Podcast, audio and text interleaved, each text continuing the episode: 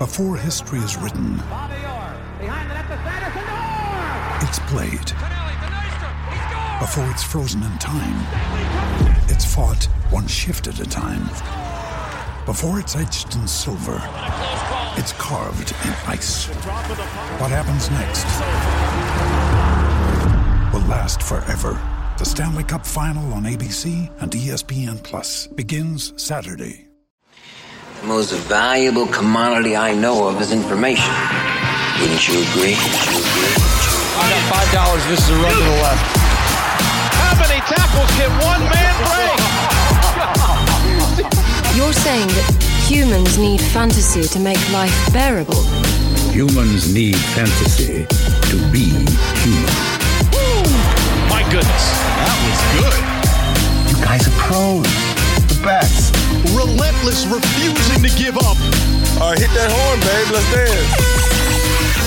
And welcome to the Fantasy Flex podcast presented by Prize Picks. I am your host, Chris Raybon, and it's week one.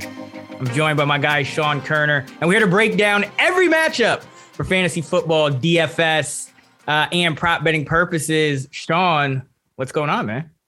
We made it, buddy. It's week one. I am I am so pumped. Preseason was good to me. I, I love me some preseason, but I'm ready for these meaningful games um, and getting to see you know all these players in action. I'm just so pumped. Yeah, preseason was cool. Aside from that one time I bet on the Falcons and they played no players, but it, it, it was it was pretty it was pretty good. Um, and yeah, Yeah. I'm, I'm excited. I think the opener, which is Tampa Bay and Dallas, is going to be a very interesting football game for a number of reasons. Number one, you get to see the champs again as usual to open the season. Uh, but number two, you get to see Dallas and their what what should be a high flying offense with Dak Prescott. So uh, that's actually the first matchup we're going to talk about, uh, Sean. So I want to I want to jump right into this one. And the way we're going to do this is this year, uh, instead of going position by position, we're going to try to get even more thorough. So we're going to go matchup by matchup. Uh, we are recording this on Tuesday, so we have our projections. They're initial projections, but we have our projections out. You can go to actionnetwork.com to check those out. But uh, we're going to introduce each game with a key prop. So you used to throw out four props. Now we're going to have a prop for every game uh, because, and we're going to kind of use that to introduce uh, a, a key player, a key matchup, and, and kind of go from there uh, throughout. You know, the, the guys we're kind of targeting or fading, just the key players from each matchup in fantasy. And, and Sean, I think for Tampa Bay Dallas, the one that stands out to me is Ezekiel Elliott over under 58 and a half rushing yards. That is the line on prize picks going against this tough Tampa Bay run defense.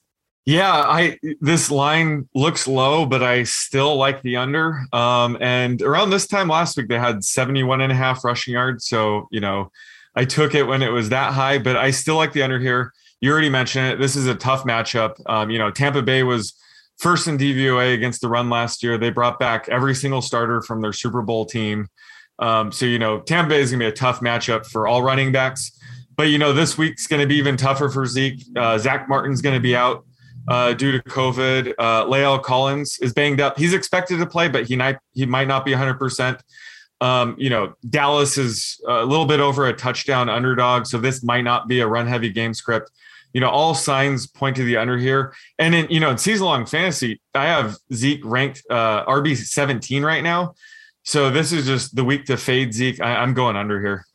Yeah, I have it uh, right at 60. So it's, I'm not too different from the prop. Um, I wouldn't go over on this one if I'm betting it, uh, just because I think the floor is lower here. Uh, you could get in some bad negative game script. And we saw what Tampa Bay does to teams with banged up offensive lines. It was literally the last thing we saw in NFL football that counts was Tampa Bay just messing up the plans of a otherwise explosive offense, uh, but with some offensive line issues in that Super Bowl. So, uh, yeah, Zeke, yeah, he's right at the fringe of the RB one, RB two tier for me.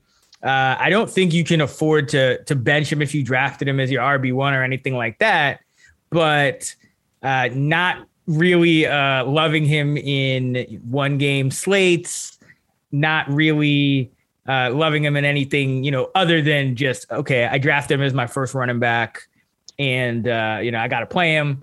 Uh, what's what about a DFS cheat code, Sean? Somebody in this game that you are looking to play, somebody that might be a little bit overlooked, undervalued.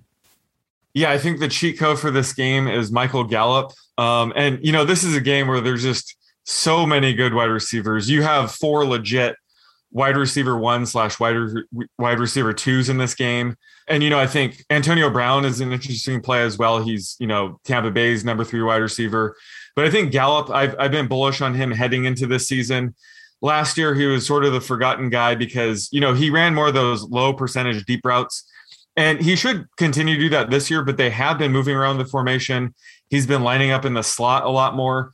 So I think it's going to help raise his floor. He's going to be more consistent. And, you know, the gap between he and Cooper and Lamb might not be as big as people think.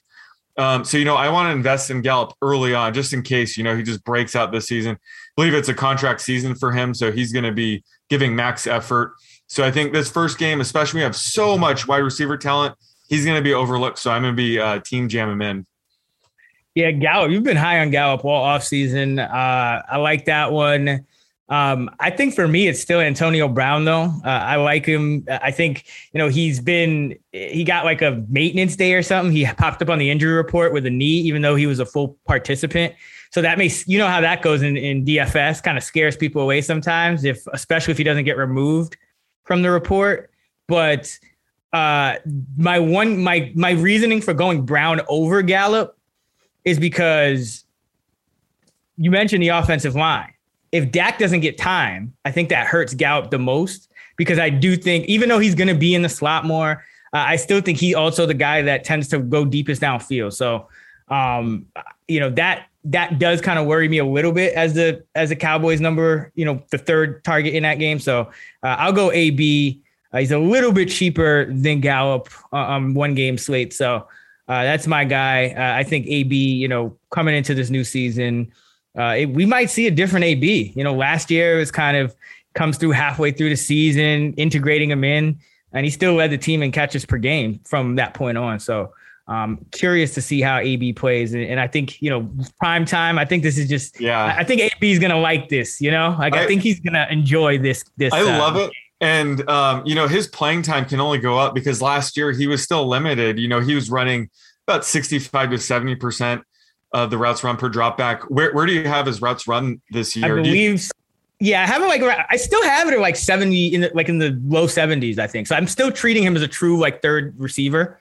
Um, but yeah, I think Scotty Miller and Tyron Johnson are, you know, those two guys aren't going to see much playing time. And I think Cameron Brate also will be another guy. You know, he was barely playing when Gronk and Howard were healthy, so those those guys are going to take a, a back seat, in, my opinion. But uh, I heard, you know, an interesting report out of camp. I mean, this is going in the weeds, but you know, Scotty Miller not as good of a blocker uh, as Tyler Johnson.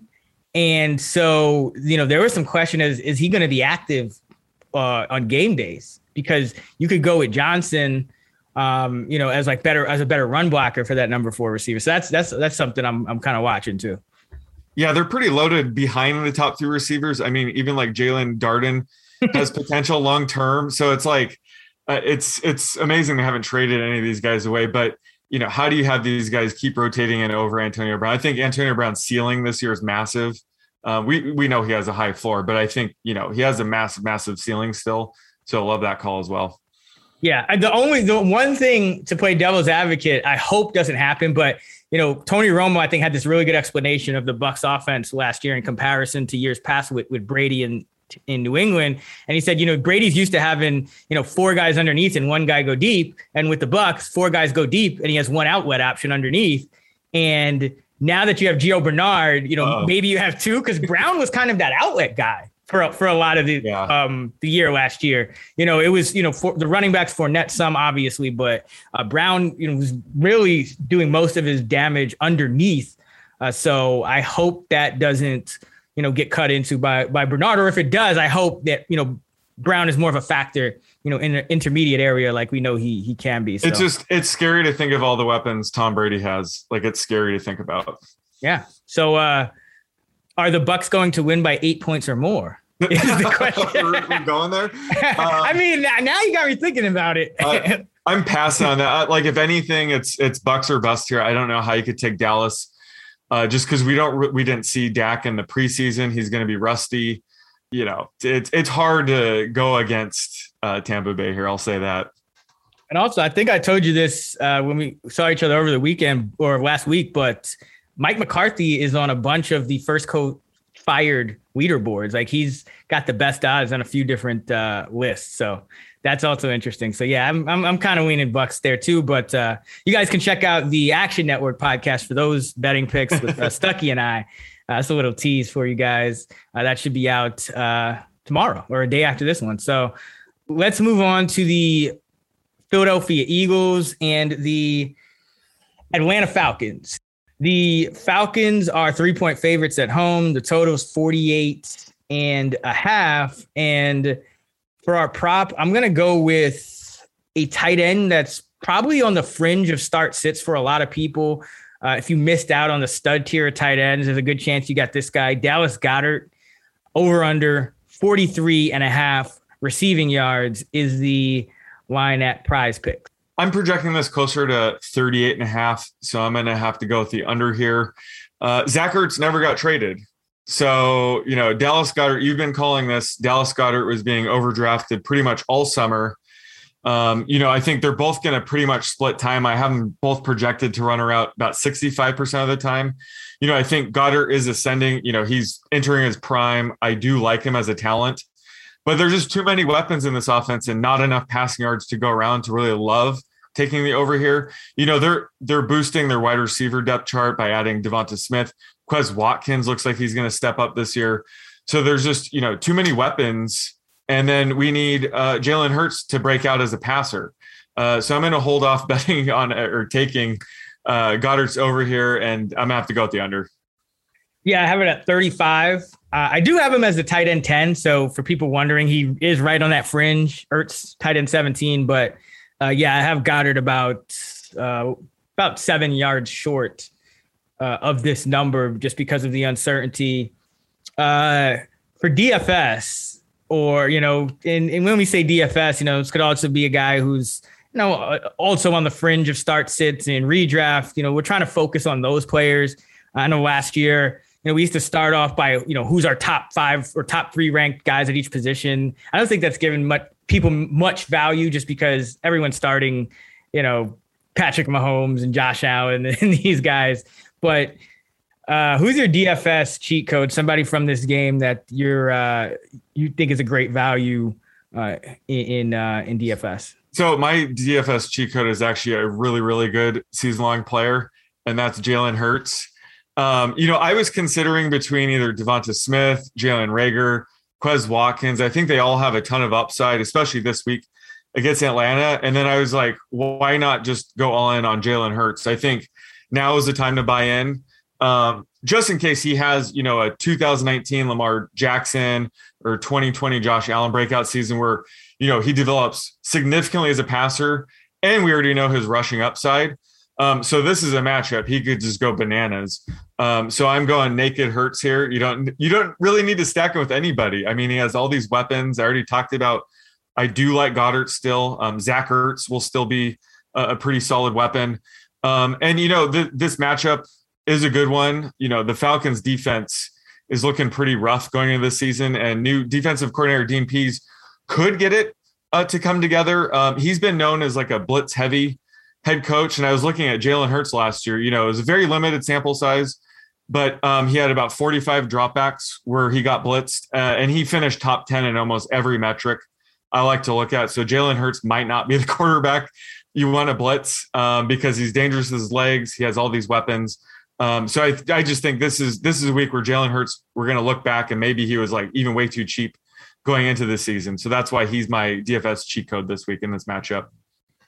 Yeah, I think he's absolutely too cheap, you know, at his price, and it would almost certainly increase after this week. So uh, I like that call. Uh, I am going with, you know, if you are trying to stack Hurts or you are looking for a, a dart throw, uh, I think Quez Watkins makes the most sense.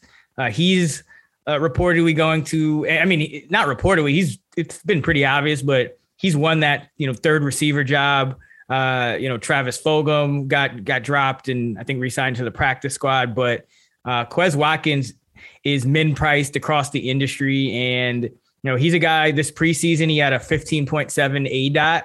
So you know Jalen Hurts with those off script pra- plays, uh, I think is it's really interesting in, in a stack with with Quez Watkins because most people are going to go again. I think with Devonta Smith or or Dallas Goedert, but uh, Watkins probably not somebody you're starting in in a redraft or anything like that. But in DFS, I think he is the best option in terms of like a low owned guy that you know could easily lead the team in in air yards. Like he should be out there uh, at least as much as Goedert, Ertz, and uh, Reagor and the you know maybe not as much as Devonta, but literally uh, I'm pretty much as much as anyone else on that team. So uh, like Quez Watkins as a as a stack option cheat code this week.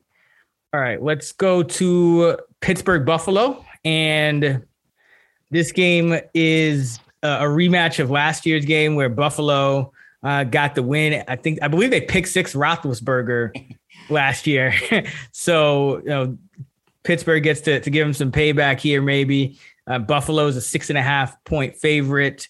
The total is 48.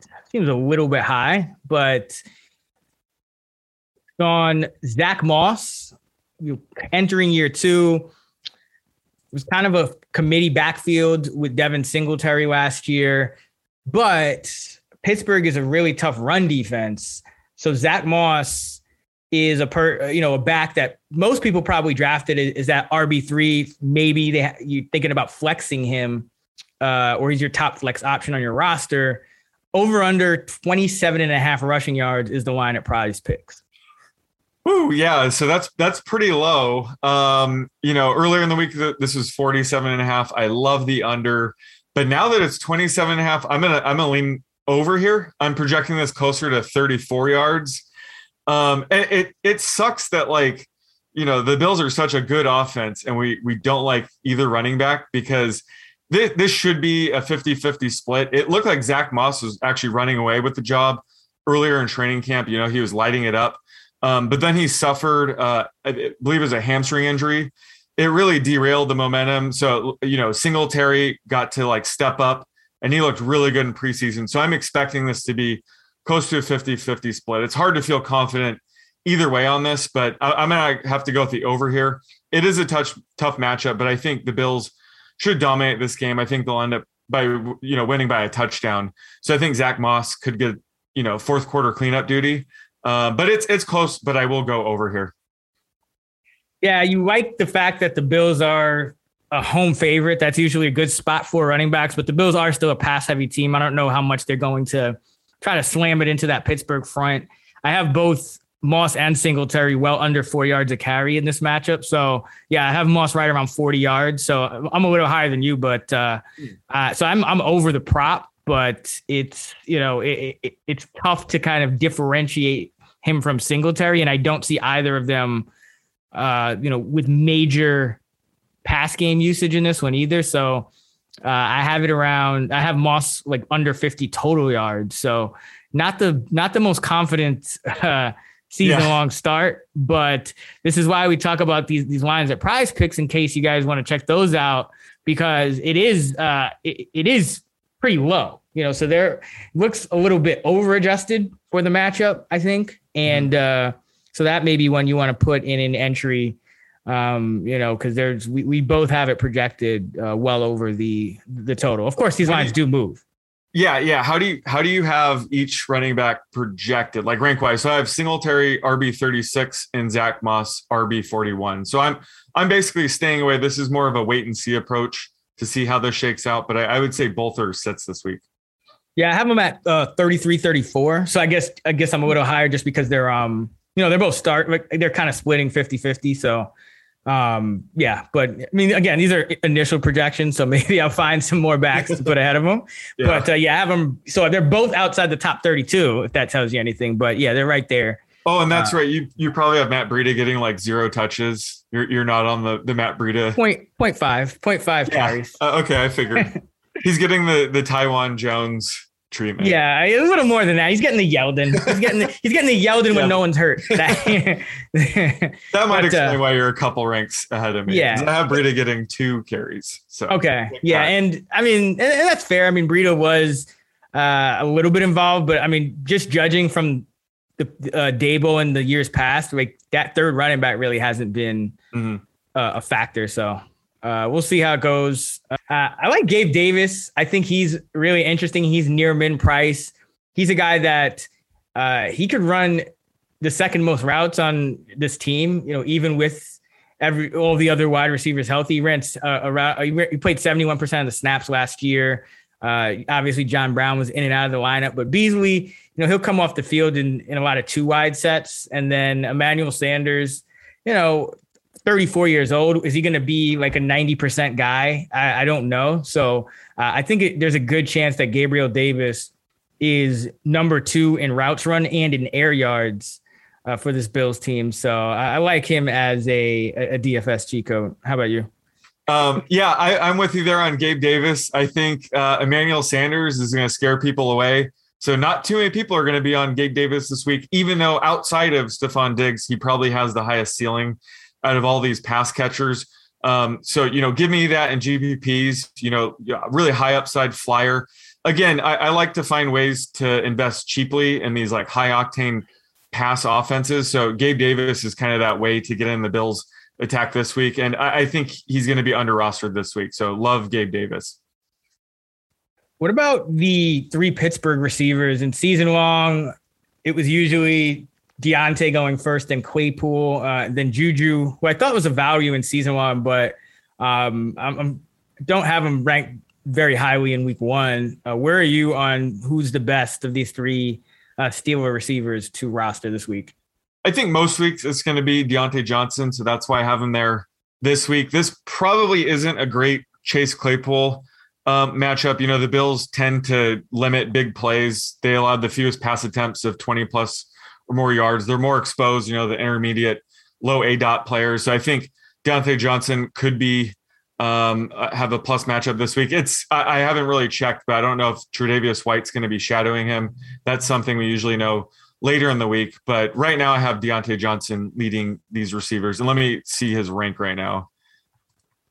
Yeah, so I have De- Diontae Johnson, wide receiver 26. I think most weeks he's going to be right around wide receiver 20. So it is a bit of a downgrade for all of them. Uh, but I think Diontae is the play out of these three this week. Yeah, I have Diontae in half PPR at 32 and Chase at 33. So, um, you know, kind of being conservative here. We don't know exactly, like you said, what Tre'Davious White is going to do. I think this Bills defense will be improved. Um, and uh, we still have to see exactly how this Pittsburgh offense shapes up. You know, it's a new offensive coordinator. Um, I mean, yeah, it's new offensive coordinator, Matt Canada, taking over for Randy Fichtner. So while I do think on the season these this Pittsburgh team will be a profitable one to kind of invest in, in in fantasy, on the road in Buffalo in week one, still working out some kinks. Roethlisberger had a tough go at it uh, up there last year. Um, I, I, just I'm being a little conservative with with these Steelers uh, in week one. So um, 32 and 33 for me. So Diontae with the slightest uh, of edges. Let's go to the Minnesota Vikings visiting the Cincinnati Bengals. Vikings are three point favorites. The total is 48 in this one uh, as well.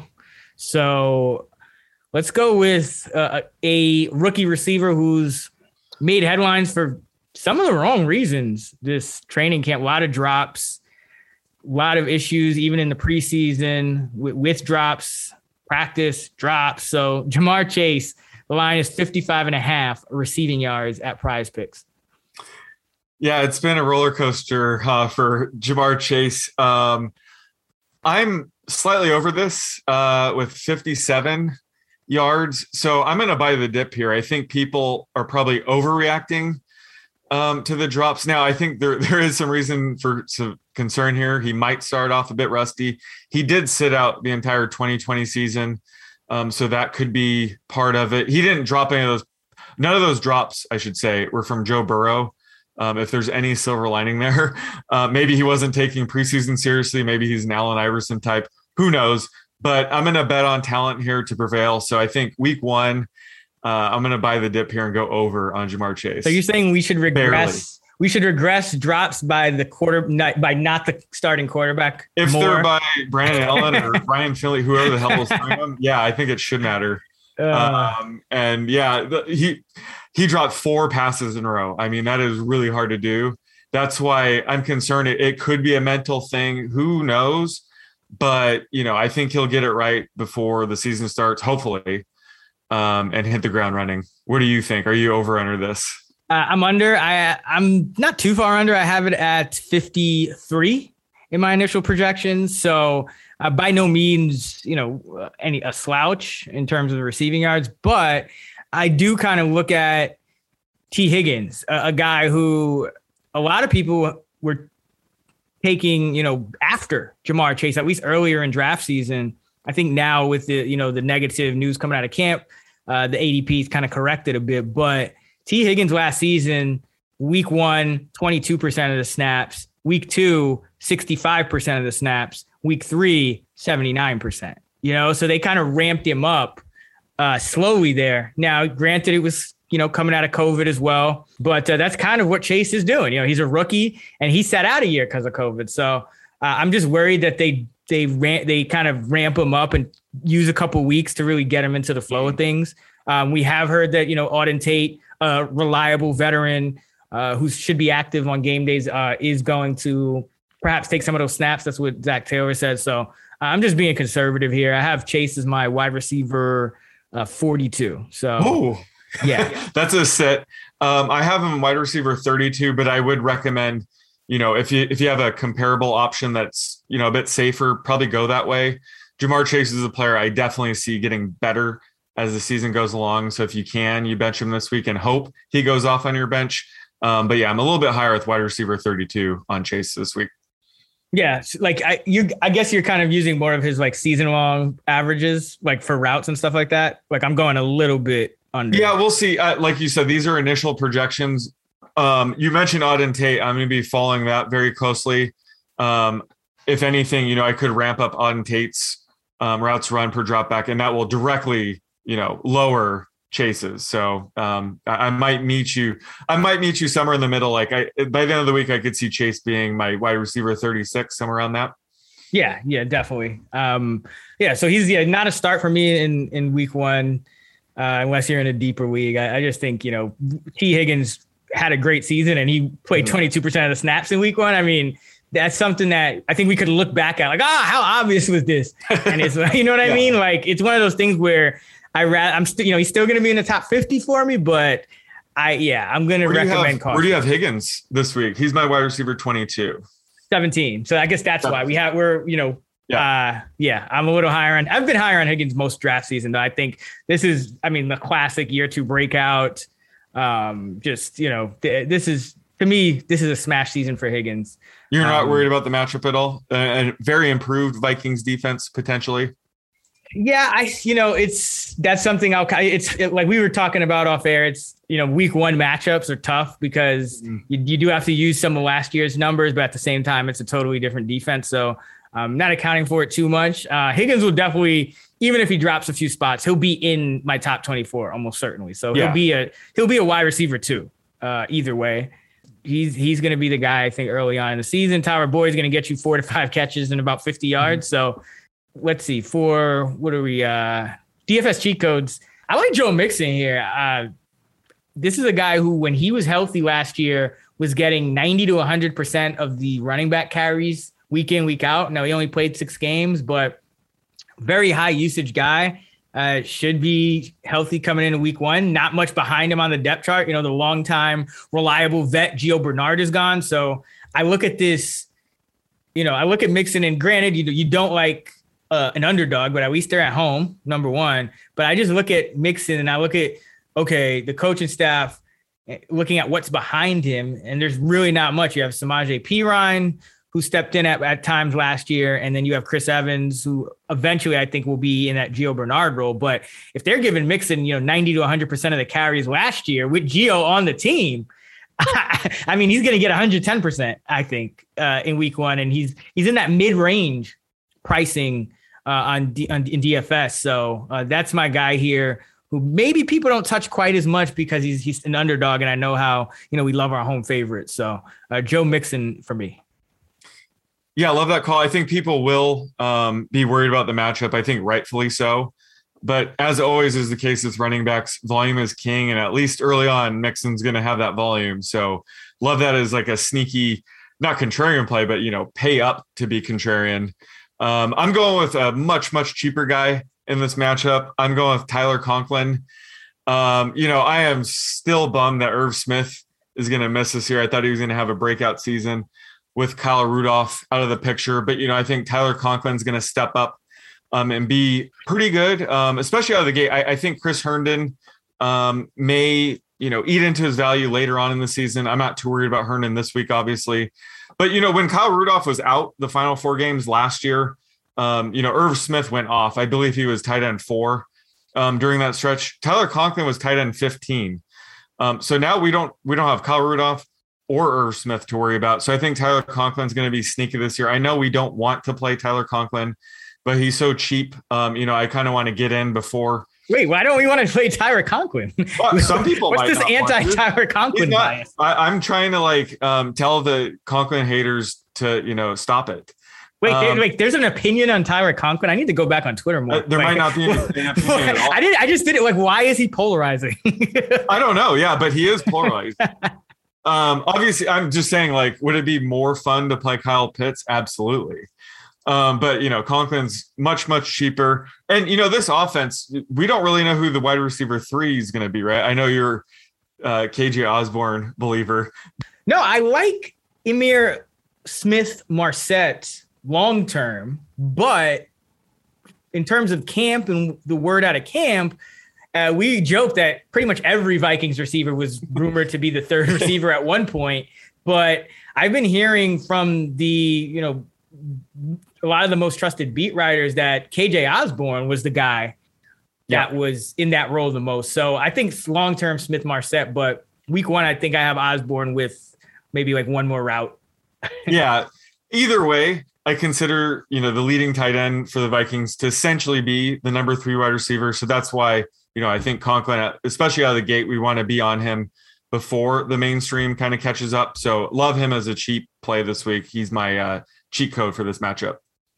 Yeah, I like that because I'll put it like this: you have Logan Wilson, Germaine Pratt, and Akeem Davis Gaither.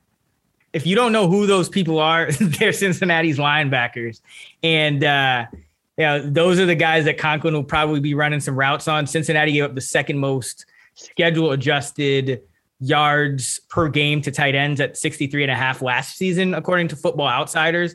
So I don't. I look at their linebacking corps and I don't really see much improvement. You know, so are you gonna are you gonna be bringing the safety over Conklin every time? I don't know if he's that kind of guy. So I, you know, like I, I yeah. think I think this is uh, uh I'm with you. I think this is a good matchup for him. You know, tight ends are tough. You know, it's always when you're not talking about Kelce or you know, I think even this week, you know, Pitts and and, and Hockenson, that even that tier, there's like it's a big drop off from those top three guys. So, um, but you know, very cheap Tyler Conklin. Uh, if there was ever a week to play him, it is it's this one. Let's go to speaking of TJ Hockenson, the 49ers at the Detroit Lions, and the Niners favored by seven and a half at most sports books with the total down at 45. So could be a good spot for the Niners. And the prop I want to go with is one where I think season long, a lot of people have Trey Sermon, the rookie, ahead of Raheem Mostert. But week one, veteran deference, right? So Raheem Mostert against this Lions defense, his over under at prize pick is 69 and a half rushing yards. Yep, that's a big, big number, but I am right in line with it, and I would not take the under. Um, if anything, you would lean over here, but this is a big number, and you made a good point there where you know, season long, I had Trey Sermon ranked a couple slots ahead of Raheem Mostert, and I pointed this out in almost every iteration of my tiers this offseason is Raheem Mostert will give you RB2 value like early in the season. And then I think eventually Trey Sermon will pass him up and be the RB2 to close out the season. So this week, Mostert is my RB18. I love him this week. I love the matchup. Um, he's the type of running back where he can break off a couple big runs and easily go over this number. Um, he he won't need that many carries to do it, but I am projecting him for about 14 rush attempts this week. So I think he has a he has a really high floor, and yeah, if anything, I lean towards the over here. Yeah, I have him uh, around RB 12, so I'm even higher Ooh. on him. I, I love him this week, uh, and uh, I have him, but I do have him at like 65 uh, rushing yards. So I guess it's within a carry of him going because he, he I have him at 4.9, which is high because of that Detroit run defense. You don't expect to be very good. So uh, like Mostert this week, as far as the line, I'm staying away because I agree. I don't want to bet the under, but that's a big number, and we, you know, it's still Kyle Shanahan, and we so we don't know, and like this is such a good matchup all the way around. I think that San Francisco, like Jimmy G could throw like four touchdowns and and then Mostert could give way to like the third string back, you know, by like halftime. Yeah. So, uh, you know, that's the only reason I'm a little conservative there. Uh, you know, in general, I, am always conservative betting over. So wouldn't do it. But yeah, this is one where I don't like the under. Uh, I need more of an edge than, you know, five, five, four, five yards uh, to bet the, to bet the uh, under in a great matchup like this for Mostert for DFS cheat codes, where are you going in this one, Sean? You know where I'm going with this one. I'm on Ross St. Brown. And, you know, I think out of the gate, I think he's going to be one of Goff's favorite target. Um, he should start in the slot. And we've seen, you know, in the past, Goff loves targeting the slot. Uh, St. Brown could be his next Cooper Kupp. And, you know, even though we do love TJ Hockenson on this podcast, he's been dealing with a shoulder injury. I, I don't know if he's going to be 100% for week one. So, if anything, he might be eased in, and St. Brown could get an extra target or two that might go to Hockenson, you know, starting in week two.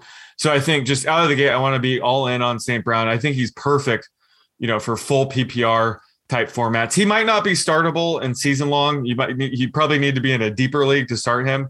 But I do like um, him long term, and I think you know he'll he'll hit the ground running for rookie this year.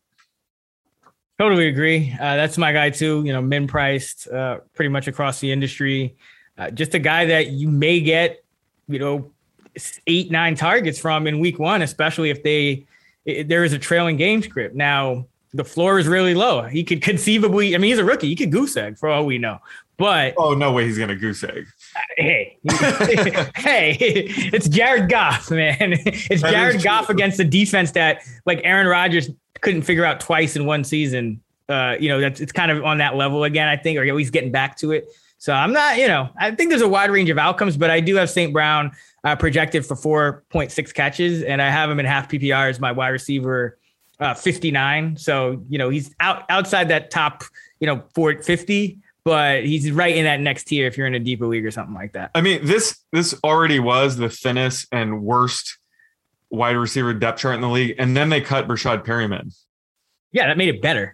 Addition by subtraction. I'm, right, I'm yeah, not even joking. You you probably think I'm joking, but I've, I've been so uh, like I the, like I posted a Prize Picks prop at like three in the morning, and it was like I, I, think it was either Mims or Toney, but it was it was like somebody parlayed with Breshad Perriman. Like it was just like this guy, I couldn't believe when I saw the lines for him for season one. It was like 750 yards. It's like this dude hasn't even done that. Like, like when is Breshad right. Perriman ever?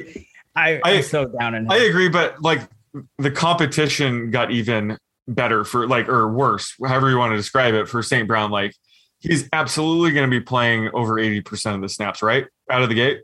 Like, well, yeah, but I think I think I don't know if the, it changed much because I think with Breshad Perriman not on the field, like I think Cephus or uh, Raymond or Benson is probably like more likely to draw a target than that's Breshad Perriman lumbering around out there. That's lumbering exactly like with Jared Goff under center. Yeah, Perriman would have been just running wins. Yes, wind I agree with that. Yeah, so like that. That's why I was like, it just wasn't a fit. It was like, uh, Go back with me to Alex Smith, Washington, first year before he got hurt, and Paul Richardson.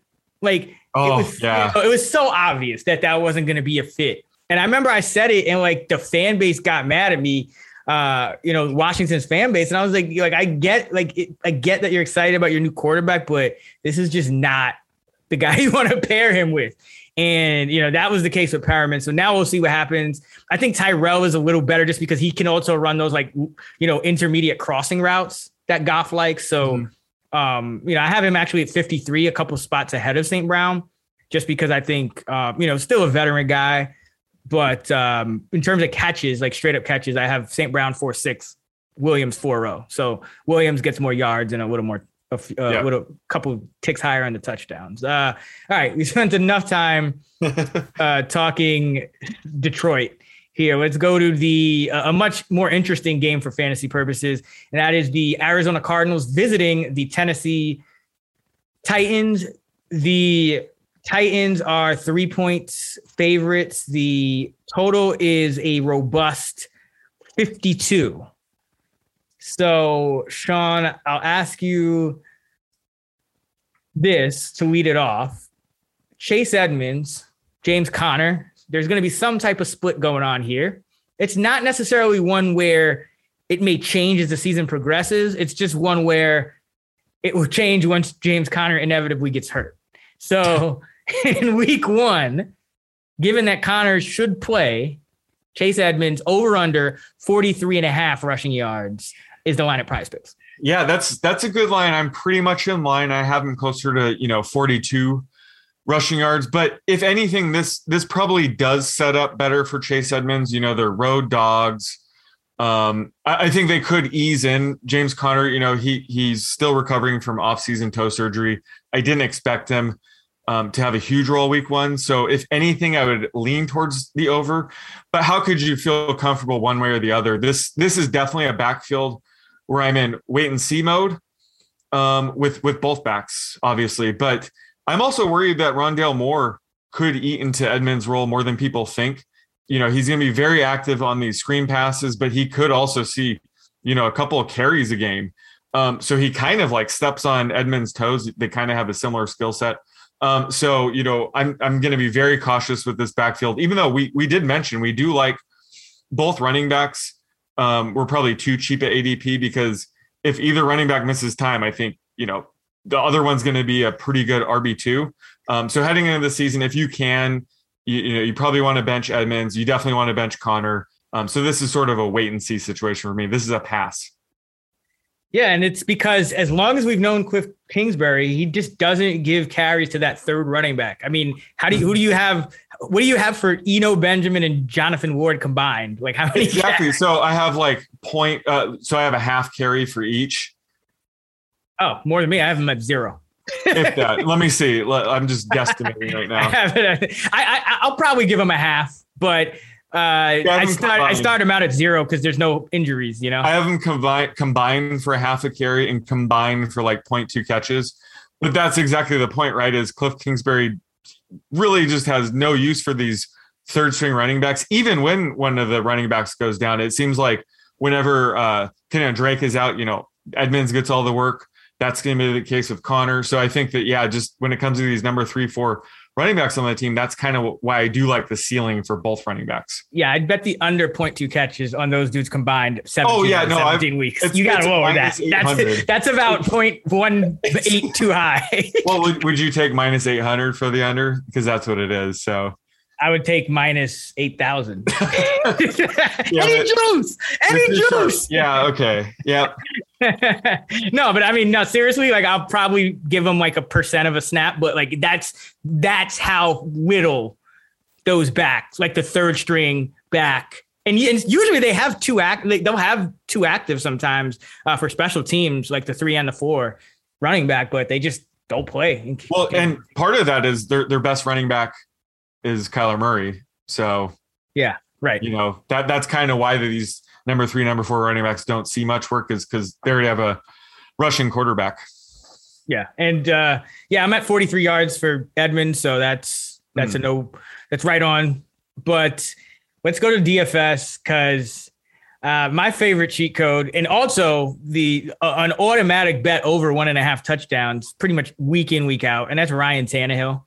Uh, I love Tannehill in one of the highest, you know, over under games of the week. And he's been the guy that, you know, late in draft season, I finally started missing out on Jalen Hurts some, you know, and I would try to get Ryan Tannehill. That, that would be the guy that I was like, okay, if I'm not gonna, if I if I let Jalen Hurts get past me, I gotta at least get Ryan Tannehill. Uh, so that's my DFS cheat code for this Cardinals and Titans game. I mean, you have a you know Titans team projected for one of the highest totals of the week. They're at home, three point favorites, total of 52. So do the math. Uh, it's a lot of implied points. Uh, what about you, Sean? Yeah, first uh, let me piggyback on that Tannehill call real quick. Who who do the Cardinals have that are going to slow down either AJ Brown or Julio Jones? Because they lost Patrick Peterson. Yes, he's not as good as he used to be, but also Malcolm Butler retired. Like, how are they going to slow down either receiver? They can't, right? Yeah, they, uh, what is it going to be? Alford and uh, and Murphy or some something? Yep. Is that is that really what, what we're doing here? That is really what we're doing here.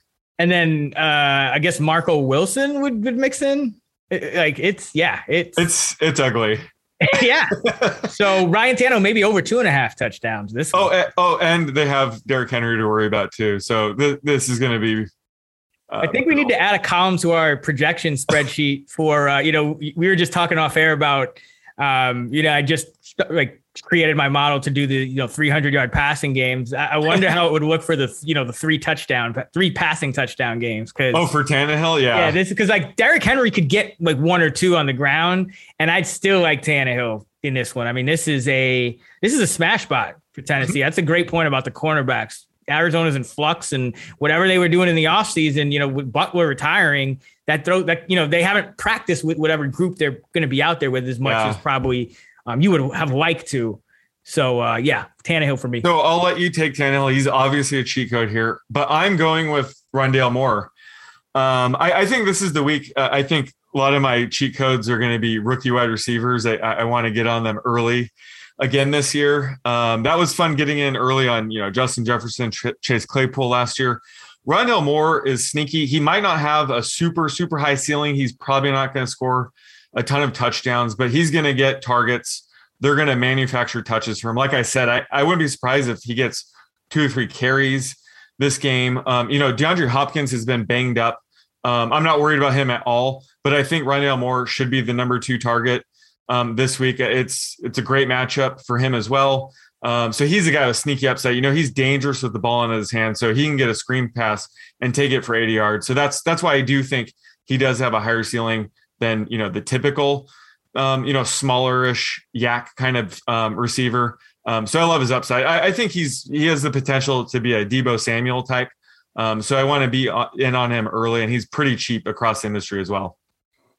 Yeah, I, am looking at my numbers, and I I, ha- I, have Green and Kirk with four catches and Moore with uh, 3.3, but I think I need to over update my Moore uh, yards per catch because I use like you know aDOT some combination at aDOT and a regression or whatever, but I have Moore getting only eight, eight like nine yards per catch essentially because you know he's gonna he's gonna be one of those gadget guys.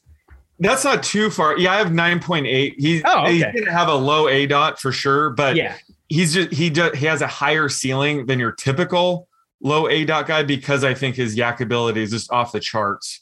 Um, so I, he's almost like a really good pass catching back, like a Barkley or Kamara, where I think that he has the ability to take those to the house. But yeah, I'm closer to you know you know sub 10 yards per catch, but I think he does have a higher ceiling than most receivers that have that kind of like prototype. Next up here on the Fantasy Flex is a new segment that we call Elite Entries, where Sean and I dive into the Prize Picks app and compare our player projections to the props to build some entries. For listeners unfamiliar with Prize Picks, it's a super simple way to play DFS. Prize Picks offers a bunch of fantasy and player prop over under markets for both daily and season long, uh, such as Zeke Elliott rushing yards uh, this season or Josh Allen week one fantasy score. You choose the picks you like. You build your entry. You can go at two, three, four, or even five picks in an entry, and your payout is based on how big your lineup is and how much you risk. So let's say you choose two props, uh, you go under on Zeke rushing and over on Josh Allen fantasy points. If they both hit, you'd win three times your entry fee. And if you build an entry with four props, you can win as much as 10x your entry fee. So Sean and I like to use our projections uh, to identify the prize picks markets that we like. So today we're going to look at four props. Uh, Sean, you're up first. Which is the first prize pick uh, line that you're putting in your entry? I'm going with Austin Ekeler under 57 and a half rushing yards. Um, you know, this Washington defense, especially the defensive line, is no joke. Um, so I think they're going to struggle running the ball here. And, you know, the, the, Chargers offensive line should be much, much better this year, but it's still a new unit. They have a lot of new pieces, so it could take a, a couple games to gel. Um, so I think they might get off to a slow start with the running game. And honestly, the best way to use Ekeler is probably to dump it off and use him in the receiving game as an extension of the running game. So I think that kind of eats into his rushing yards as well. I'm projecting this closer to like 49 and a half. Yeah, I like that call. I think that, as I mentioned before, that Washington defense is not one that you want to mess with this year. Uh, for me, uh, my first prize picks entry, I am going with D'Andre Swift under 53 and a half rushing yards. I know he's good to go for week one, but this San Francisco defense is another one we shouldn't play with. Detroit is a more than a touchdown underdog. And when you look at the 49ers, they were top 10 in rushing DVOA on defense last year, and that was with a ton of injuries. So I think this is going to be uh, a real tough front to run against, and I think the game script is going to shift to where Swift sees more in the passing game. So like the under 53 and a half rushing yards for D'Andre Swift. Who is your second uh, and our third prize picks elite entry? Sean. So I'm going with Myles Gaskin over 44 and a half rushing yards. Um, you know, the Patriots defense isn't as easy of a matchup this year. I think it's going to be improved. Um, but I, I, do think Myles Gaskin should be the lead back this week. You know, I've stressed some concern that, you know, Malcolm Brown or Salvon Ahmed may eat into his carries at some point this year where they play the hot hand. Not week one. I think week one, he is the lead back. This should be a low scoring, kind of run heavy game. So I love Myles Gaskin to go over 44 and a half rushing yards. I have this projecting closer to 55. Yep, I have it right at 54. So we're in line there. We're both on the over. Myles Gaskin, 44 and a half rushing yards at prize picks. And I'm going to close it out with uh, another under. Jonathan Taylor under 81 and a half rushing yards. That is a big number for any back. I know Taylor had a great close to the season, but a lot of it came against teams like Jacksonville and whatnot. Seattle, not too bad on run defense. Uh, they were actually seventh in run defense DVOA. So one of the better run defenses, kind of sneaky there last year. Uh, I have Taylor closer to uh, 70 yards rushing in this game. Uh, so I like the under uh, with him against Seattle. All right. So that is our elite entry for today. To recap, we're going with Austin Ekeler under 57 and a half rushing yards, D'Andre Swift under 53 and a half rushing yards, Myles Gaskin over 44 and a half rushing yards, and Jonathan Taylor under 81 and a half rushing yards. That's our prize picks elite entry. As a reminder, prize picks markets do move. So you want to be nimble, locking those numbers before they shift. If you haven't created a prize picks account yet, check out the link in our episode description and they'll match your first deposit up to $100. Or you can visit prizepicks.com and use the promo code ACTION10 for a $100 deposit bonus. Okay, now back to the fantasy flex.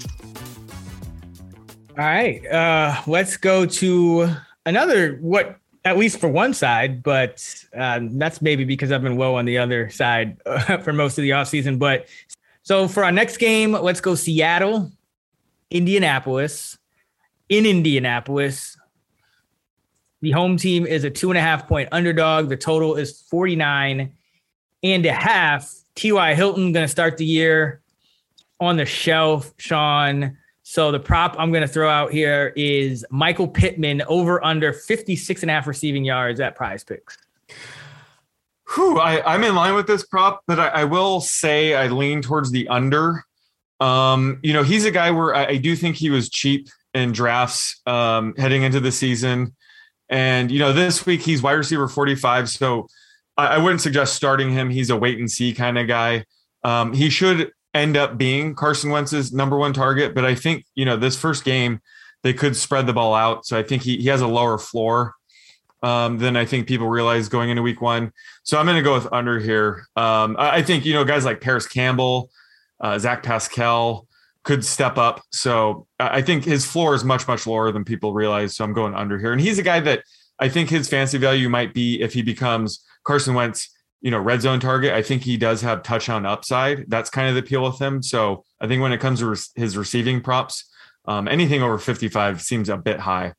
Yeah, I have him right at 55. Uh, I have him four four and a half catches for 55 yards. So uh, I do like him uh, in DFS as a cheap kind of play because he still uh, projects to run the most routes on the team. I think Pascal and Campbell will be pretty much close to full time guys as well. But uh, Pittman is still, you know, he could be the air yards guy. He could be he could be the leading target, the leading route runner. So uh, and Seattle, you know, I know they got Ahkello Witherspoon, but there's still some questions about that cornerback group in Seattle. And this could be one where Seattle, unlike most teams who face Indianapolis, Seattle's actually capable of running up the score in this defense. So uh, I'm interested in Pittman, even though I'm right on right on his prop. I, I think that's a good line by Prize Picks. But uh, uh, what, what who do you like for DFS in this one? So my cheat code, I mentioned him is Zach Pascal, and he's one of those guys. Nobody wants to play him. Like this isn't even like Tyler Conklin hate. Nobody loves playing Zach Pascal. He's one of those guys that's always annoyingly productive. Um, I mean, he led the team in receiving yards in 2019, um, and then he was second in receiving yards last year. It's like they they never want him to be a top two wideout, but it always turns out to be that way. So, like you said, he he should be a full time player as long as T.Y. Hilton's out. Um, he, he always has. Not buying the Mike Strachan, Michael Straight. I do. Well, yeah, I watched every preseason game. I think he does have some sneaky upside. Maybe not week one, but I think Pascal, like he, he always has that sneaky touchdown upside. He's a guy in DFS where you can get him basically men price across the industry. Um, and you know he's gonna be rostered on so few teams that I think he does have that upside you look for. Um, that's why he's my cheat code for this matchup. All right, let's go Chargers at Washington. The Chargers are one point road favorites to total 44 and a half. Tough matchup, though, for Justin Herbert uh, coming off that rookie of the year performance. His passing uh, line at prize picks is 274 and a half passing yards. You going over or under, Sean? I love this under. Love, love, love the under. I'm closer to 260 and even that, I can make a case why he might go under that. Um, the, you know, this Washington defense is no joke. Um, Herbert could start off a bit rusty. I mean, he didn't play all in the preseason. This is his first game um, under this new offensive uh, coordinator Joe Lombardi's scheme. So you know, it might take a couple times. I you know, I think Herbert's gonna have a fantastic season, but it might take a couple games to sort of gel with the offense. Same thing with offensive line. The offensive line should be much much better but you know a lot of new pieces. It could take a couple games to gel. Uh, this Washington defensive front is not the first game you like to see on your schedule, so I think that he gets off to a slow start. Love the under, um, and you know with all of these negative things, he's still my quarterback 12. I think that's a good sign for season long prospects that he's still QB 12. But um, he's one of those guys where he's sort of on the fringe sit start this week just because of how brutal this matchup is. Where, where do you have him right now? I have him at QB uh, 13. So I'm right there, yeah. but I'm 253 for the passing yardage. And, Whew, you know, yeah. one of those things where I, I, said this, you know, in our season long pods, but we might look at, look back at like, did we really draft Justin Herbert well ahead of Tom Brady and Aaron Rodgers and, and Jalen Hurts? And if you drafted Herbert at, at that QB seven, uh, you know, it's not. It probably is going to be a little ugly in week one because you're gonna you're gonna have Tom Brady going against Dallas. You're gonna have Rodgers against New Orleans, and you're going to have uh who is it? Jalen Hurts in that in that matchup against the Falcons. So Ooh, uh, not wouldn't be surprised if that starts out a little rough. Still, still do expect a great season for for Herbert, but uh, Washington front is nothing to play with. That front seven, and I think they'll be decent on the back end. Uh, I, I, know they're going to change some things up scheme wise, play a little more man uh, to kind of you know maximize that the value of that front even more. So uh, I'm interested in this Washington team and what they're going to be doing, but I don't think this is a matchup that you want to play around with uh, with your quarterback. Like, definitely would look to find a, a, a better option than Herbert this week. Uh, for DFS, I like Antonio Gibson. He's in that mid range pricing uh, tier, you know, not not too much, and uh, you know, we expect a big year from him. I know we like Jaret Patterson as kind of that that number three back there, but uh, we were hearing their whispers, you know, maybe they'll try to turn Gibson into McCaffrey. Maybe he gets a few more passing down snaps. Uh, but either way, I think he's too cheap in DFS at home in week one. I don't I don't know that the Chargers should really be a favorite on the road here. So uh, Gibson's kind of like a I'm, I treat him kind of like a home favorite back in this spot. Yeah, I love that call, and you know I do think just his ceiling is through the roof because you know we we saw him limited when it comes to you know passing down work last year, but he's a former receiver, so we know he can handle that. The question is, can he handle 20 plus touches a game? Um, obviously, that'd be the only concern with him, but love attacking him early on. So love that cheat code. I'm going a little bit off the map with my cheat code. Um, I'm going with Josh Palmer. And we got to see Josh Palmer score a touchdown in a meaningless, meaningless preseason game. But I think that he's ready to step in and sort of be, you know, the true number three wide receiver for the Chargers they didn't really have that last year with Jalen Guyton. You know, he still ran a route over 80% of the time every week. He just did nothing um, with his usage. so I think Josh Palmer, he's a fourth round pick out of Tennessee. I think he's way more talented than a, you know, Jalen Guyton is. Um, you know, I, I think Jared Cook's going to be very good at tight end, but he's not going to command the same target share that say Hunter Henry did. So I think there are targets for Palmer um, out of the gate. Um, it might take him a couple games to really break out. This, like we've said, this is a tough matchup. But these rookie receivers, I kind of want to get in early. So I'm to have a few Josh Palmer lineups sprinkled um, throughout my builds. Um, I'm not going all in this week, but just put him on your radar. I think he's to break out this year. I just I hope you're ready to go like uh, you know all or nothing next week when like you're going in on all these rookies. And i i know in the past i remember you saying like oh i was like a week too early. And so like you better be ready to go right back in on this guys even if they like goose egg. yeah oh, I, if they goose egg i will absolutely be on them again next week. Uh all right uh let's go to jets at panthers and this is the revenge game for Sam Darnold, you have the Panthers five point favorites, the total at 45. Uh, I'm going to start with another former Jet in his spot, Robbie Anderson, over under 63 and a half receiving yards at PrizePick. I can never go against Robbie Anderson, but I am under this number. So it's a pass for me. I have him closer to 60 yards, which is actually pretty high because with that projection, he's my wide receiver 23 and DJ Moore's my wide receiver 21.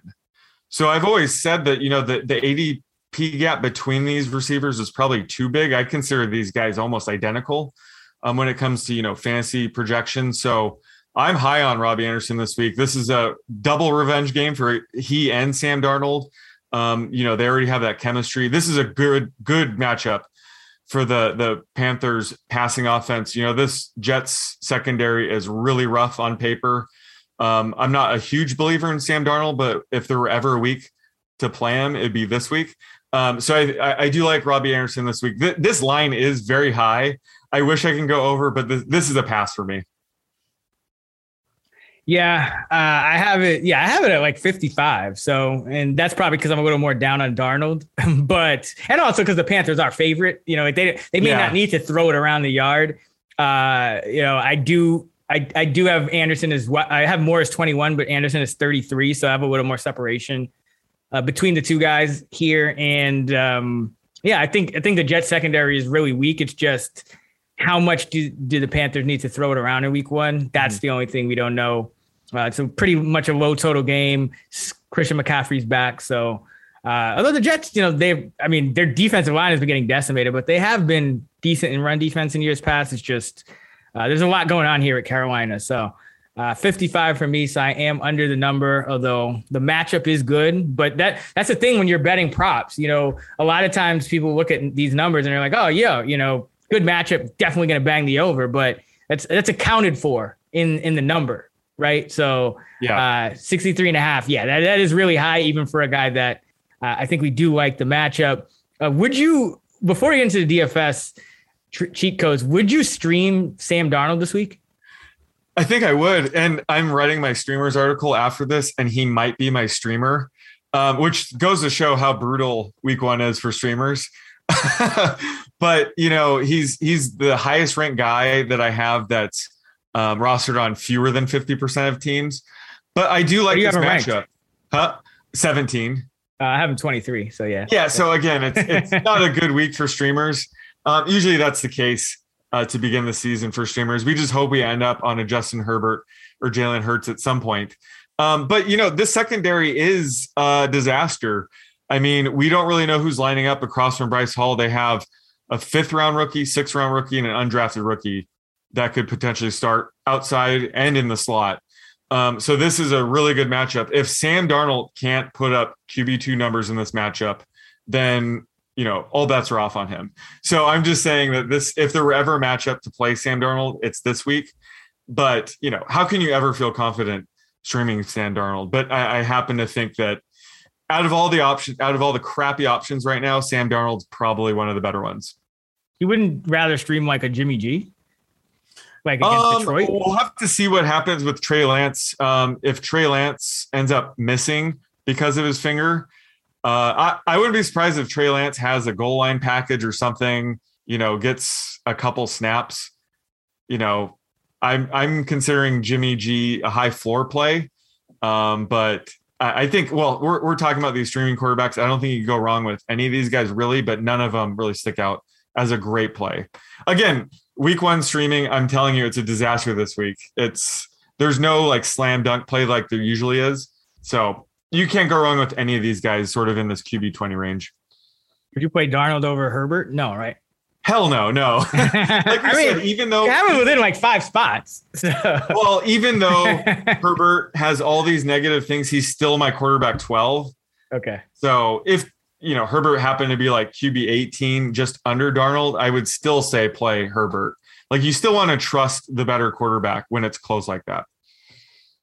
Uh, DFS, I like Corey Davis. I think he'll be the lead route runner, lead air yard accruer for this Jets team under Zach Wilson, who I kind of already trust more than Sam Darnold in in a, in a sense. But I, I do think you know the Jets will be playing you know from behind in this one a little bit. So uh, Jamison Crowder banged up. Corey Davis puts Corey Davis in a good spot. Uh, and I know I think you probably like Elijah Moore uh, as well, right? Yeah, I was gonna have you guess which rookie wide receiver um, is my cheat code because we have Terrace Marshall, who I'm high on, but the cat is out of the bag on him um, because he, you know, he scored a bunch of touchdowns in preseason. But Elijah Moore is my cheat code this week, um, and a big part of that is, you know, honestly, we didn't see him play in the preseason, so I don't think people are really bullish on him quite yet. Um, people tend to need to see him in action or need to see rookies in action before they um, buy in, and that's why I want to buy in early on him. Jamison Crowder's banged up, so he might be limited this week. That's one of the things that has been holding Elijah Moore back in my season long projections is Jamison Crowder. Um, so I think Moore's going to hit, hit the ground running this week. Um, and you know, last year when it came to like Justin Jefferson and Chase Claypool, those are two wide receivers I was a bit early on. Um, and I was taking their over under like there's you know their weekly player prop was like 18 and a half yards for each one the week where they just went off. So I was able to get them. So like Elijah Moore is in that camp, I think, last year with Justin Jefferson, Chase Claypool. I'm super high on him. So that's why I want to take him week one. Whereas Terrace Marshall, we've talked about this. He probably does need an injury to say DJ Moore or Robbie Anderson to really have fancy value. Whereas Elijah Moore, I, I don't really see much stopping him out of the gate. Um, so he's a guy I want, I'm all in on for week one as my cheat code. Yeah, and he's been playing some outside at, at in camp too. So even though you know he projects more as a slot guy, I think he's one of their three best receivers.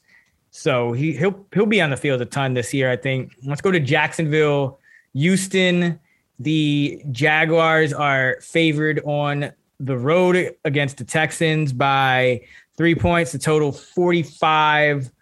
And Jacksonville has three receivers that should get uh, quite a bit of action. Uh, now, I know Marvin Jones is banged up, but his prop is 54 and a half receiving yards uh, at PrizePicks. Uh, are you over or under? I'm, I'm in line with this. I am at 53. Um, but th- there's just so much uncertainty with these three receivers that I'd probably lean under. Um, he probably has a lower floor than we realize. I think the the sure thing out of this trio of receivers is Laviska Shenault. Um, I think he's he's the lock to see you know seven plus targets potentially. Uh, whereas Marvin Jones, he he might be a little bit more inconsistent, um, but he he is sort of the veteran of this trio, and I think Trevor Lawrence has leaned on him he tend uh, watching these preseason games, he tends to be in the right place at the right time, and Trevor Lawrence knows that. So um, he's been one of Trevor Lawrence's favorite targets at times. So you know, I think Marvin Jones is a great play long term for season long. Like he's a good, he's a guy I like to have on my bench, but uh, for week one, I'm probably under on this due to the uncertainty.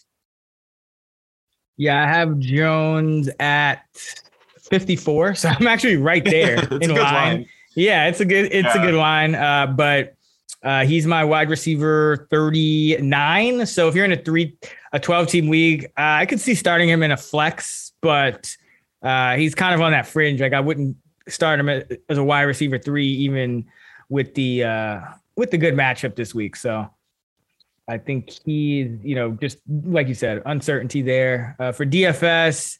Uh, I like James Robinson as a mid-range guy, you know, top eight running back for me this week. And uh, I believe most DFS pricing came out when Robinson uh, was still presumed to be sharing the backfield with Travis Etienne, who of course got injured in the preseason and down for the year, unfortunately. Uh, how about you? What do you like in DFS? Jacksonville. Uh, so James Robinson, great call. I have him RB six this week. Where do you have him? I have James. I think Seven. So Seven. yeah, so yeah, he's top eight. absolutely the cheat code in this matchup. I concur. However, and I promise this is my last one. I'm going with a rookie wide receiver, Nico Collins, baby. And he's a guy that wait, wait, before we go into this, did you see that Anthony Miller practiced? He did practice. Okay. Just he they might take it easy with him because that yeah. was a separated shoulder. So I, I, don't, I don't know if he can take contact. Yeah, I don't think. I don't think it matters um, in this situation because Nico Collins is a guy I thought I might try to start the hype train on by like week eight, week nine, but then they trade away Randall Cobb, um, and then they cut Keke Coutee, and then the guy they traded for Anthony Miller separated his shoulder. Now he might play this week again. Might, he might be limited, but either way, I think Nico Collins is going to see what over eighty percent of the routes run uh, this week out of the gate. So I think we need to get on Nico Collins before the hype train leaves the station. Um, again, don't put him in all your lineups, but sprinkle him in a couple of your lineups this week. He's one of those, you know, he's six foot four. He's a big body receiver, a potential great deep uh, downfield threat. He's sort of like the Chase Claypool kind of guy this season. Um, I think he has that kind of upside. Unfortunately, Tyrod Taylor won't really unlock his true ceiling this year, but he's a guy I definitely want to have some shares of this week. What are your okay. thoughts on Nico well, Collins for? Uh, I need you to help me project yeah. these routes because like I don't know what to do. So oh, like I have yes. so I have Cooks 92 and a half percent, 90 like I, I, do it in 2.5 increments. Uh Collins 75, Conley 75, Miller 25, Roberts 5. Like is that like where do you have these guys? Because like I have Ooh, no idea where to put anyone behind Cooks. I'm similar. Um, so I have, yeah, Cook's around 90, 95%. mm hmm um, Nico Collins and Chris Conley, that that's kind of the interesting um, part of this where I, I don't know how those are going to divvy up. So I think anywhere between 65 and 75. Okay. I have both guys. Yeah. Um, I think Anthony Miller I think 25% sounds about right. That could be zero. yeah, that's why. But so, like, if he's out, though, that would increase Collins and Conley because Cooks can't really go any higher. Exactly. That's what I'm saying. and Conley, I mean, he doesn't really get targeted most I am the forcing the issue with Nico Collins because I'm assuming Anthony Miller, you know, he'll probably sit this week. Again, it's a separated shoulder. So it seems like that's, um, you know, likely for an in game aggravation. There's no reason to to force him. And Andre Roberts is more of a special teams guy, um, and he's banged up. I, I don't think you could put him for over five percent. Yeah, right? I mean, I'm just so, I'm just putting him as like five because I know he'll be active, I, and like if somebody exactly. gets hurt, he's got to. That's, he's that's, that's his ceiling though. But either way, I think Nico Collins could see eighty percent very easily. Yeah. Um, this week, Chris Conley could rain on that Nico Collins parade, but either way, uh, you know, I, I don't think enough people are going to have Collins this week. So that's that's why I'm bullish on him. All right, let's go to Cleveland at KC. Uh, this is an interesting one for fantasy purposes because you have a high total, 53. You have the Chiefs favored by six. Of course, it was a low scoring game in the postseason last year. Hold on, let me bring up the score. Of course, it was a 22 17 low scoring game. Patrick Mahomes was banged up in the postseason matchup between these two last year. Uh, but, you know, a lot of times when you look at, you're looking for a streamer you look at these high total games against a team that you know is going to force the other team to throw. Now, I know KC has historically had a bad run D, but you figure at some point Baker Mayfield is going to have to air it out. 251 and a half is his passing yard line at PrizePicks. Uh, are you over or under?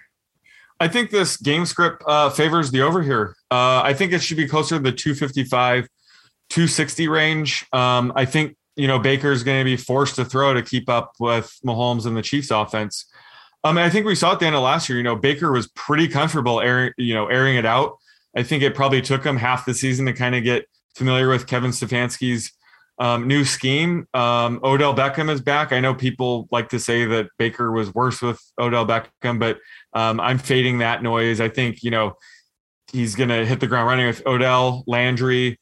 Um, you know, all three tight ends could see the field. So I think this will be a more pass heavy game plan that we're used to seeing with the Browns. So I do like the over here. Yeah, uh, I'm at like 264. So yeah, I'm I'm nice. I'm over by a, a, quite a, a, bit there. Well, I mean, for quarterbacks, it's, it doesn't. It's never a lot. You know, there's there's yeah, uh, kind of a, a spread there. So it's like about a pass pass attempt and a half. Uh, that I'm over. But uh, for DFS, I mean, Travis Kelce, uh, it's hard not to like him. He's just in such another tier than all the other tight ends, even though he's the most expensive. Uh, I think there's less worry.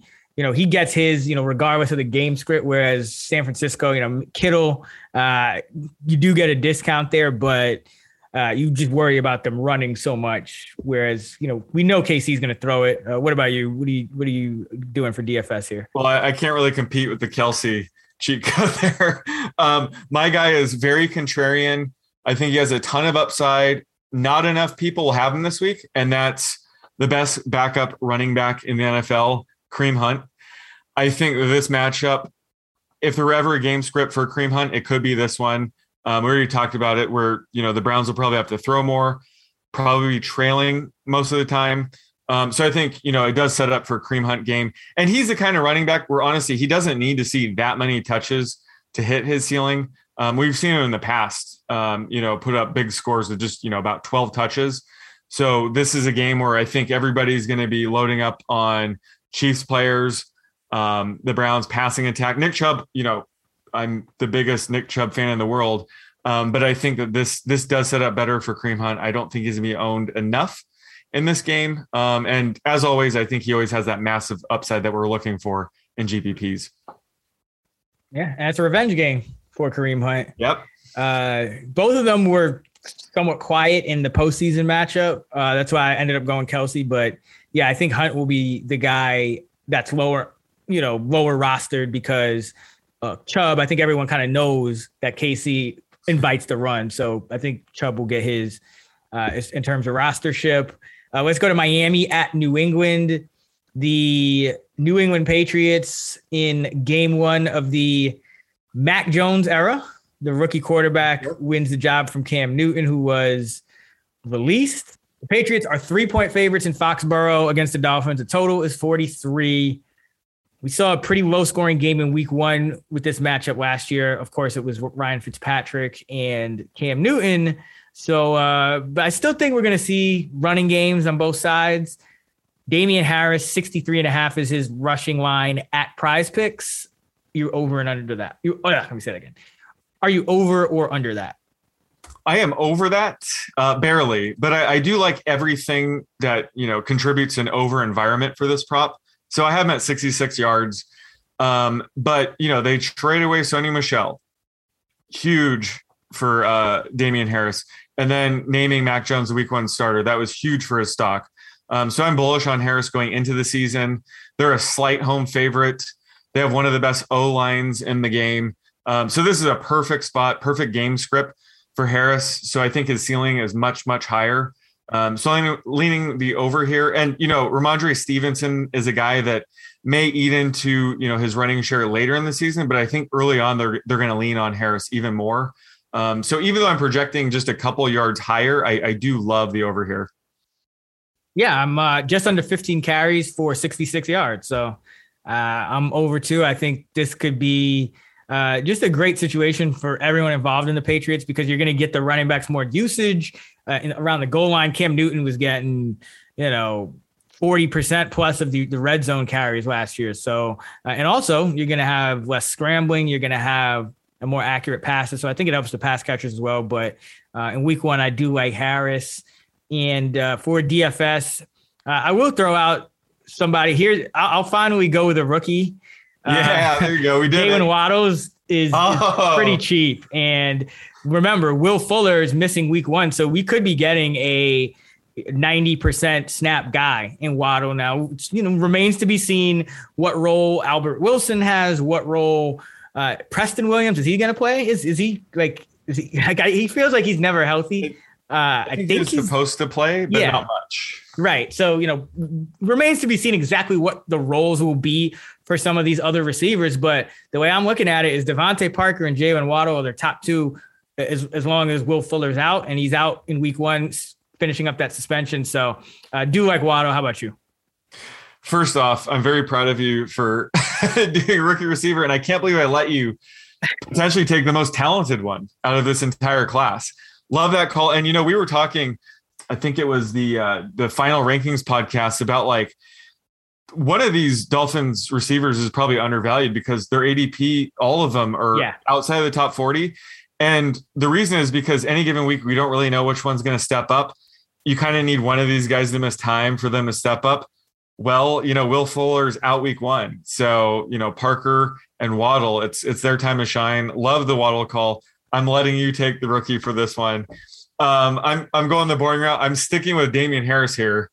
Again, I, I love all the reasons um, for him to go over his rushing total. Um, I, I, think he is sneaky in GPPs uh, because yes, he's limited when it comes to receiving work. I, I can't really project him more than one catch for this game, but I think he does have you know, two touchdown um, upside in this matchup, especially since Cam Newton's gone. You know, um, he is now potentially the goal line back. And again, they they trade away Sony Michel, another guy that would siphon away a goal line carry here or there. Rex Burkhead, another guy that probably would have siphoned away a goal line carry here or there. So Damien Harris, I think, you know, he's not a lock for two touchdowns, but he does have that upside that you're looking for in GPPs, um, where I think he is a cheat code this week, just based on the game script everything going in. Uh, this is a Damien Harris game for me. Yeah, he's one of the you know select few backs that I have projected over half a rushing touchdown. I have him at 0.54 uh, nice. for this one. So yeah, that's uh, that's pretty rare that a guy you know, especially aside from like a Derrick Henry and a Dalvin Cook, you know, you yep. it's hard to get uh, above that per game, um, just on a weekly basis. So Harris is in a good spot. Uh, let's go to Green Bay, New Orleans. The Packers are four and a half point favorites. Of course, this game is being played in Jacksonville, not the Superdome. So the total still is 50.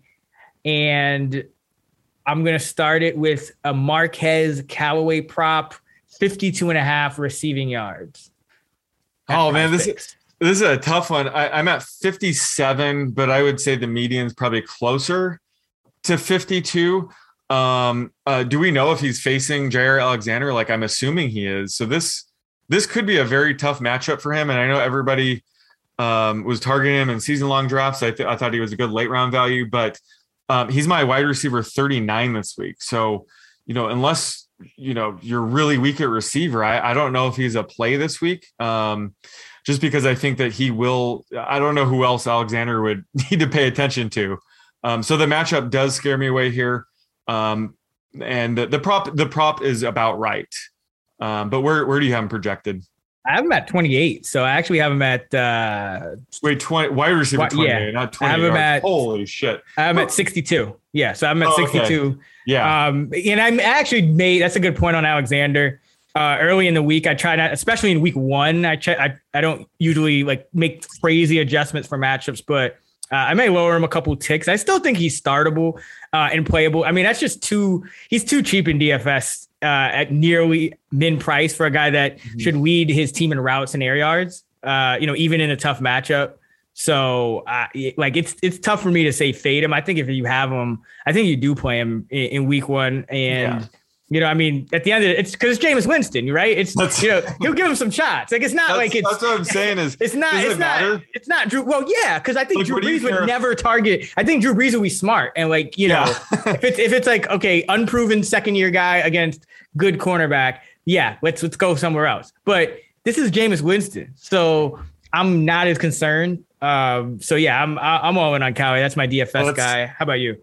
Well, that that was the point I was going to make. Like the matchup's tough, but who who the hell cares if Jameis throws a couple picks to Alexander if you have Callaway? That doesn't matter, right? He'll still force the issue. Yeah, Um, but he's still he's still on that fringe, you know, wide receiver 36, where I think he has a sit start call this week. It's a it's a tough call.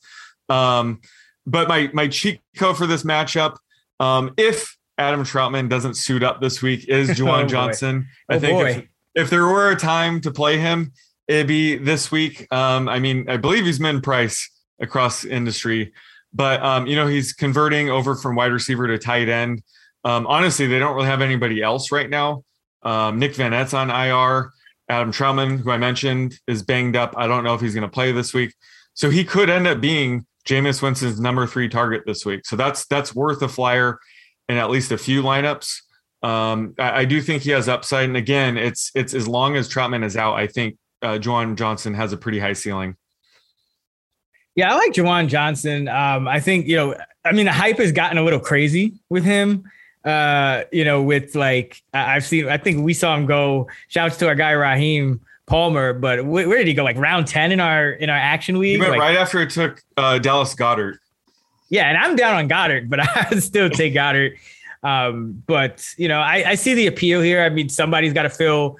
Uh, somebody's going to get targeted in New Orleans, and you know, the, the report out of camp was that Johnson was inheriting that Jared Cook role, and that's really one of the reasons why I was down on Trautman too. It's he's not a real high target per route run guy as it is, and then if he's not going to be that main receiving tight end, which there's a chance, like I didn't really see the point on on Trautman. He was in the top 150 uh, at, at times in certain ADPs, but um, yeah, I think Trout uh, Johnson is an interesting one. I mean, one of those two, you one of those two guys should hit in week one. Yeah. You know, if both don't hit, one of the two should hit. We and hope. I'm I, I'm still like monitoring Deonte Harris. I think he's a sneaky candidate to get like eight eight targets or so. You know, he's a low aDOT, high volume guy. I'm not sure he fits Jameis Winston's playing style, but he's a guy to keep an eye on um, as long as Michael Thomas is out of the lineup anyway. And if Callaway starts getting, you know, the top cornerback, Deonte Harris could be a high target kind of guy.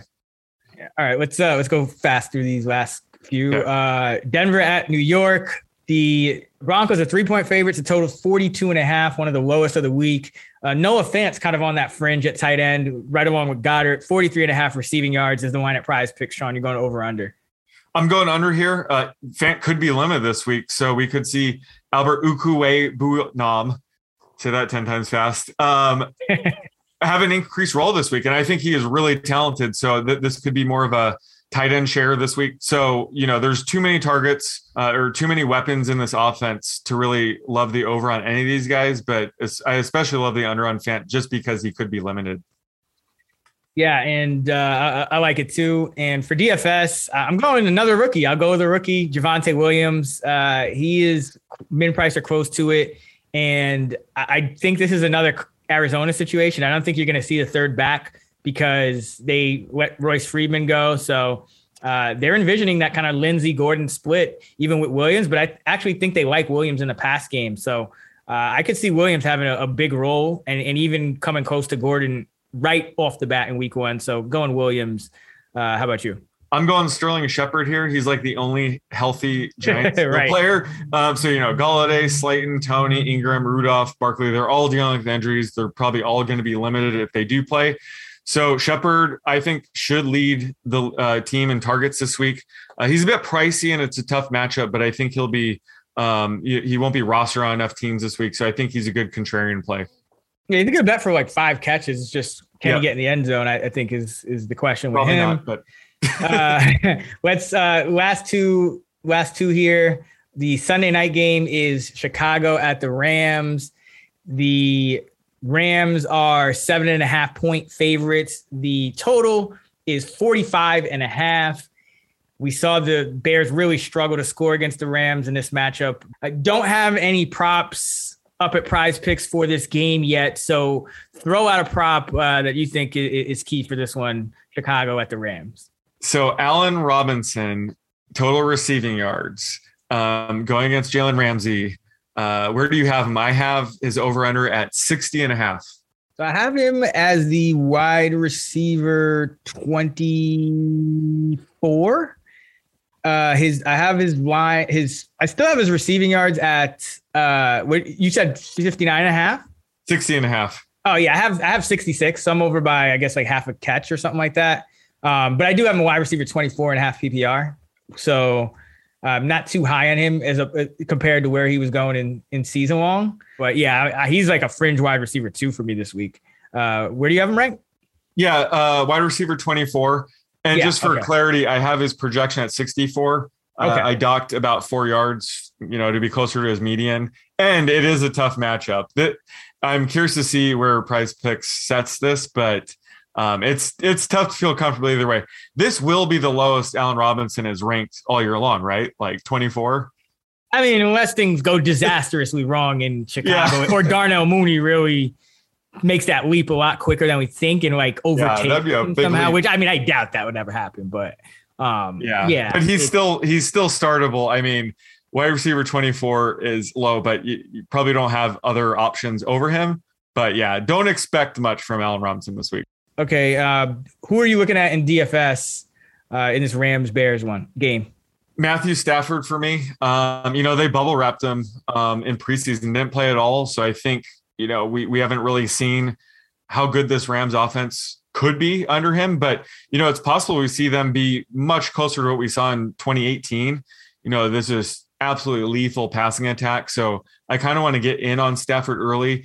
Uh, it does, you know, it is a tough matchup on paper and reality, but um, if if anything, the Bears are weak at corner, so I think the Rams could exploit this matchup. Um, Sean McVay is going to unleash Matthew Stafford, so I kind of want to get him um, before everybody catches up to just how good this offense could be this year. Yeah, and I'm going kind of in the same with the same mindset. Bears weak at corner, things we haven't seen in a while. DeSean Jackson should be healthy this week. He might not be healthy much longer.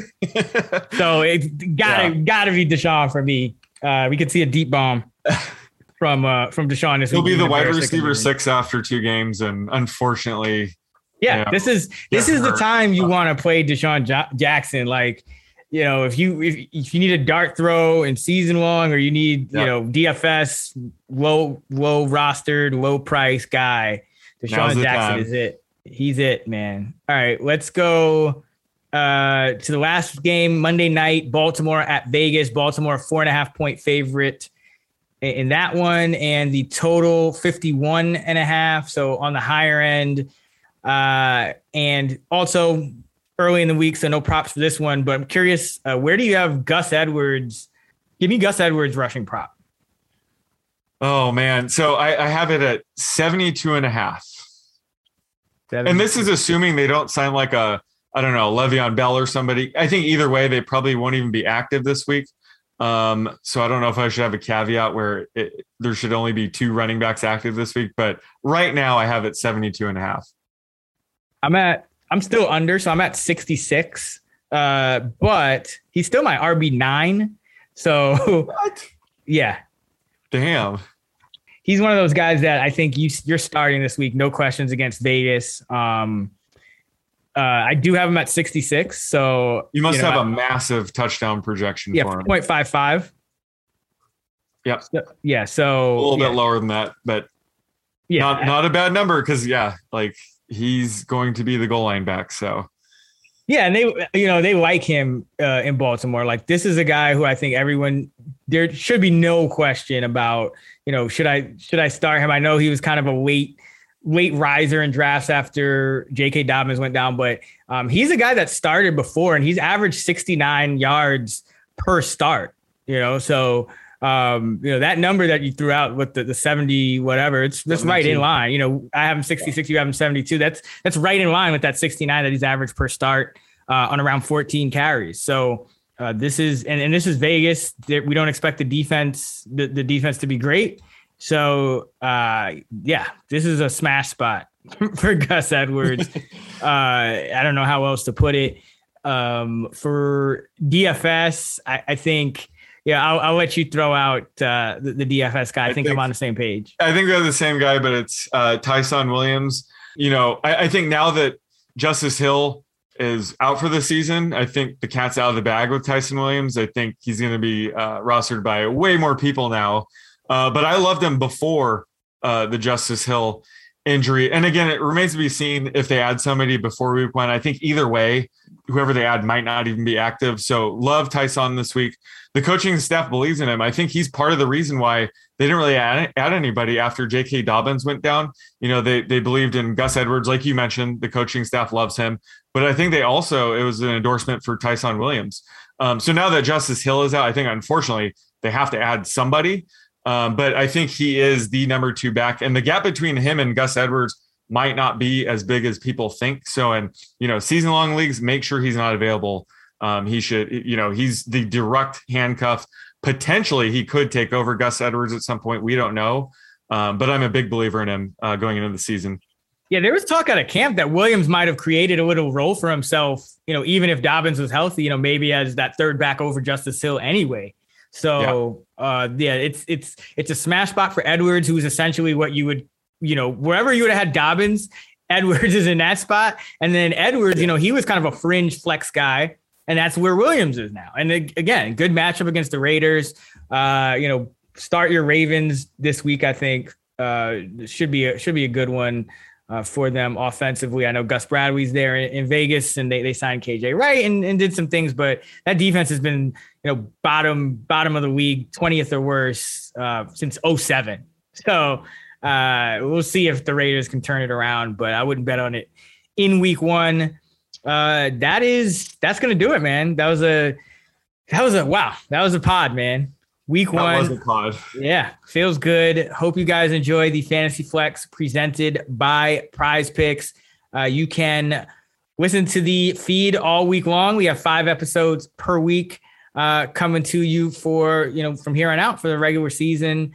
Uh, you can follow Sean on Twitter at the underscore odds maker. You can find me at Chris Raybon, and you can find us both at those same handles in the award winning Action Network app. Be sure to uh, subscribe to the feed, leave us a rating and review uh, on the Fantasy Flex feed. It really helps us out. We move to the new feed so we can start uh, giving you guys more episodes every week. So hope you guys enjoy them and good luck this weekend. Uh, we'll be back a little later in the week with our a whole episode dedicated to player props. So uh, be sure to tune in for that. And until next time, let's get this money.